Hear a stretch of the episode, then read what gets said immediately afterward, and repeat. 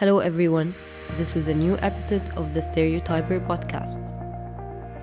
After living in the UK for a few years, I found my passion to explore different cultures.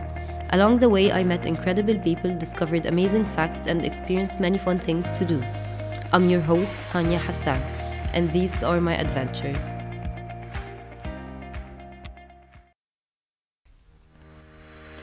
Unearthing a mixture of iconic sites and hidden gems. Taking famous landmarks off your bucket list one day and stumbling across a quirky local museum the next. Did you guess which country I'm talking about? Yep, it's the UK. Being an international student in the UK for almost six years now, I stumbled upon several stereotypes about British people.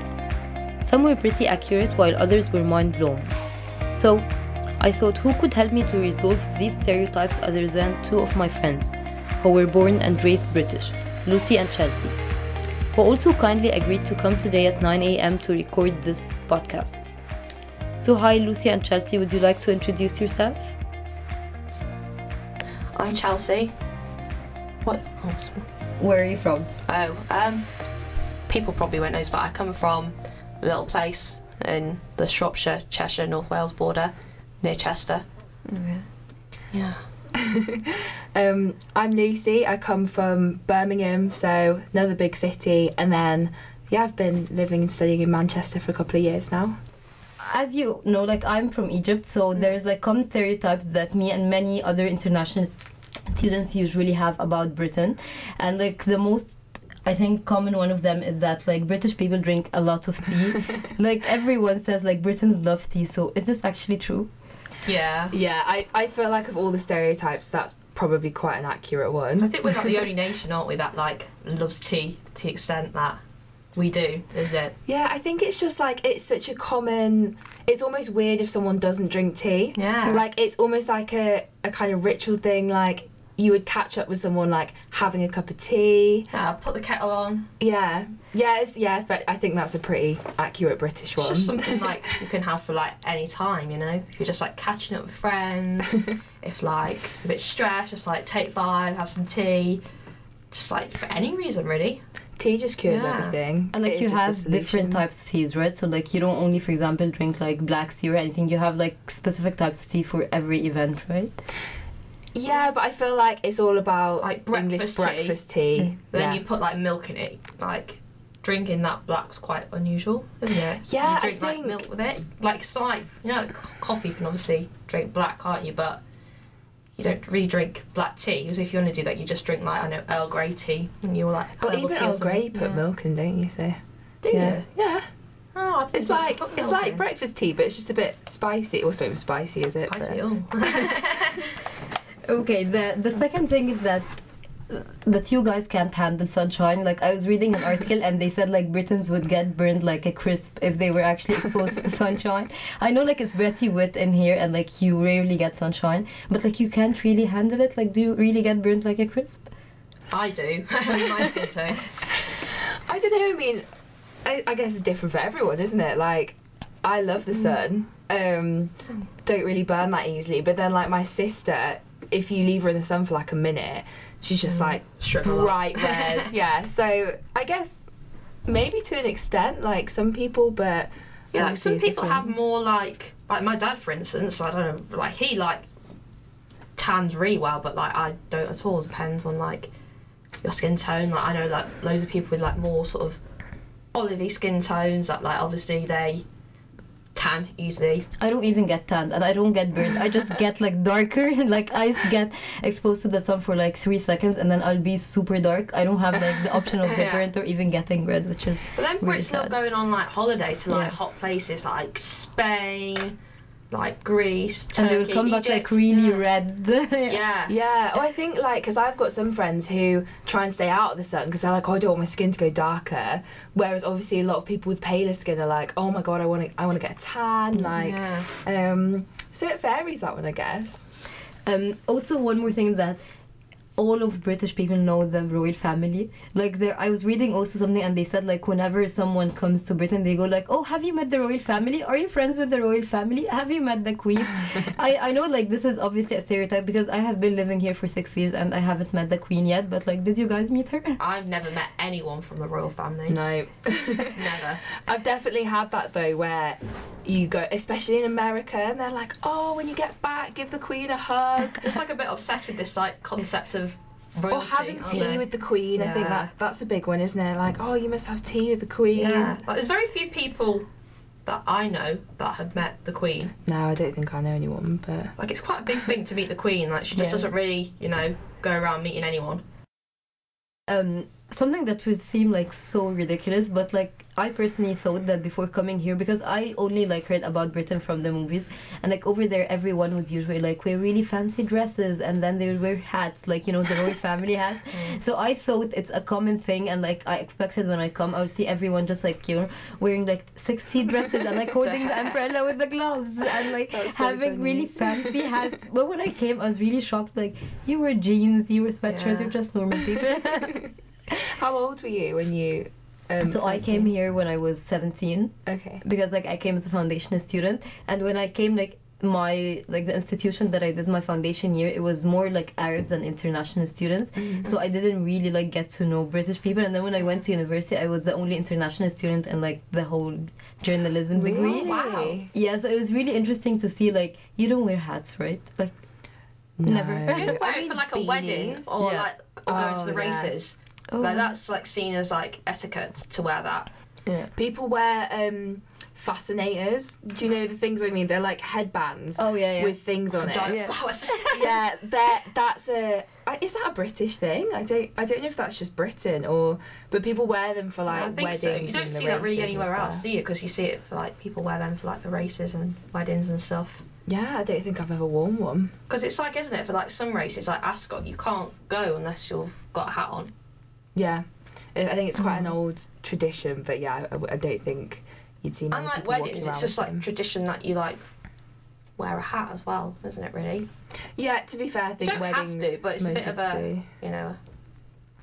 Like um, and then that like there's nothing to do and nowhere to do except drinking. So like I, I think this is a bit unfair because like some students like many international students when they come here they don't really drink. But then the, like there is other things to do in the country. And like even Yeah. I have like some British friend and when we go out it's not always like about drinking. Sometimes it's just like going to have a chat like going for afternoon tea. So like is it really that you have nothing to do like no entertainment except drinking? yeah. It just depends who you are, really. You know what? I think it's it's kind of hard to judge it when you're a student because it's definitely like more common, I guess. it's like the when you're at university uni. life experience Yeah, I I think so. But obviously, not everyone drinks. Like I've got friends who don't drink, but then the pub is still kind of like it's it's like it's like a It's social, a social thing, place, isn't it? Yeah. Really. Like I think nowadays more and more people are like not drinking, and also like pubs are starting doing more like non-alcoholic drinks. Like if I'm like back at home with my friends, if we go to the pub, if I like drive there, for instance, there's like now you can get like non-alcoholic like ciders and Beers as stuff, well and stuff. which is like quite good. Like if you Yeah. don't want to, But I think there's definitely drive, a bit of not truth. ideal. It's quite a British thing that if you're like meeting up with someone in the evening, like you go to a pub or just or, go like, to the go pub. It's like inherent. Like even if you look at stuff in like British popular culture, like soaps, for instance, like Coronation Street. It's like what do people do at the end of the day? Oh, just go to the pub. Yeah. It's like you finish work. Oh, go for a cheeky pint at the pub.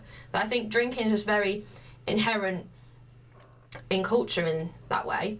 But then again, like now more people they say, don't they? Like more millennials than ever are like concerned with like health and like not drinking, so they'll prefer to go to like a juice bar rather than the pub. Oh, a juice bar. I don't think I've really been to a juice No, bar. but- I haven't either, and that's Yeah. quite. Uh, I. I think they are sign fairly new, like juice bars, or they have always been here in the UK. Do you mean like smoothie bars? Like Just like going like you know you get like um in like LA you go to these like va- bars like don't you and just get all these like kale smoothies and stuff. that Oh sort of yeah. Like that's becoming like more. Yeah. I think it's easy as well to think like if you're meeting up with someone and just going for a bit of a catch up. Sometimes you forget like we can just meet for a coffee or like Yeah. we can meet and and not like it's very easy to be like oh I want to see this person so let's go to the pub on Tuesday night or let's do this. I, suppose, I suppose a lot of like cafes are not really open late like pubs neither.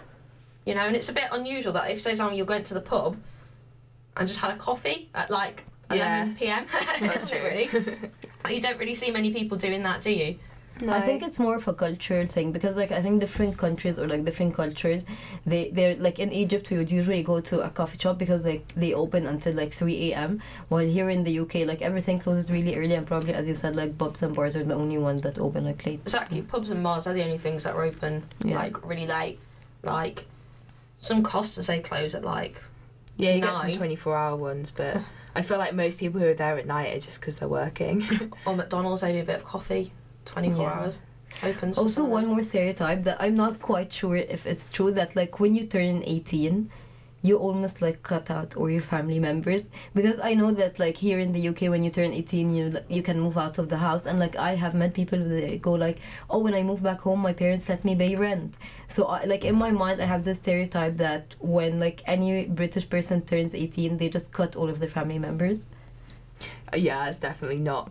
Well, I, I don't some, know. it depends because, like, where my mum works, there's this woman, and she's got a kid that's my age and another kid that's 19, and for both of them, she's like, well, you've you're like working, like you've got to pay rent, and I think it's definitely inherent that, like, for my mum and dad's generation, that they were like they like left school at 16, they like got jobs, and like that was it then. That they were sort of like in a way like self sufficient for themselves. That they like would have to like pay rent, like pay like keep. They they used to Yeah. call it like pay so much like a week for like the, the bills in the house or everything.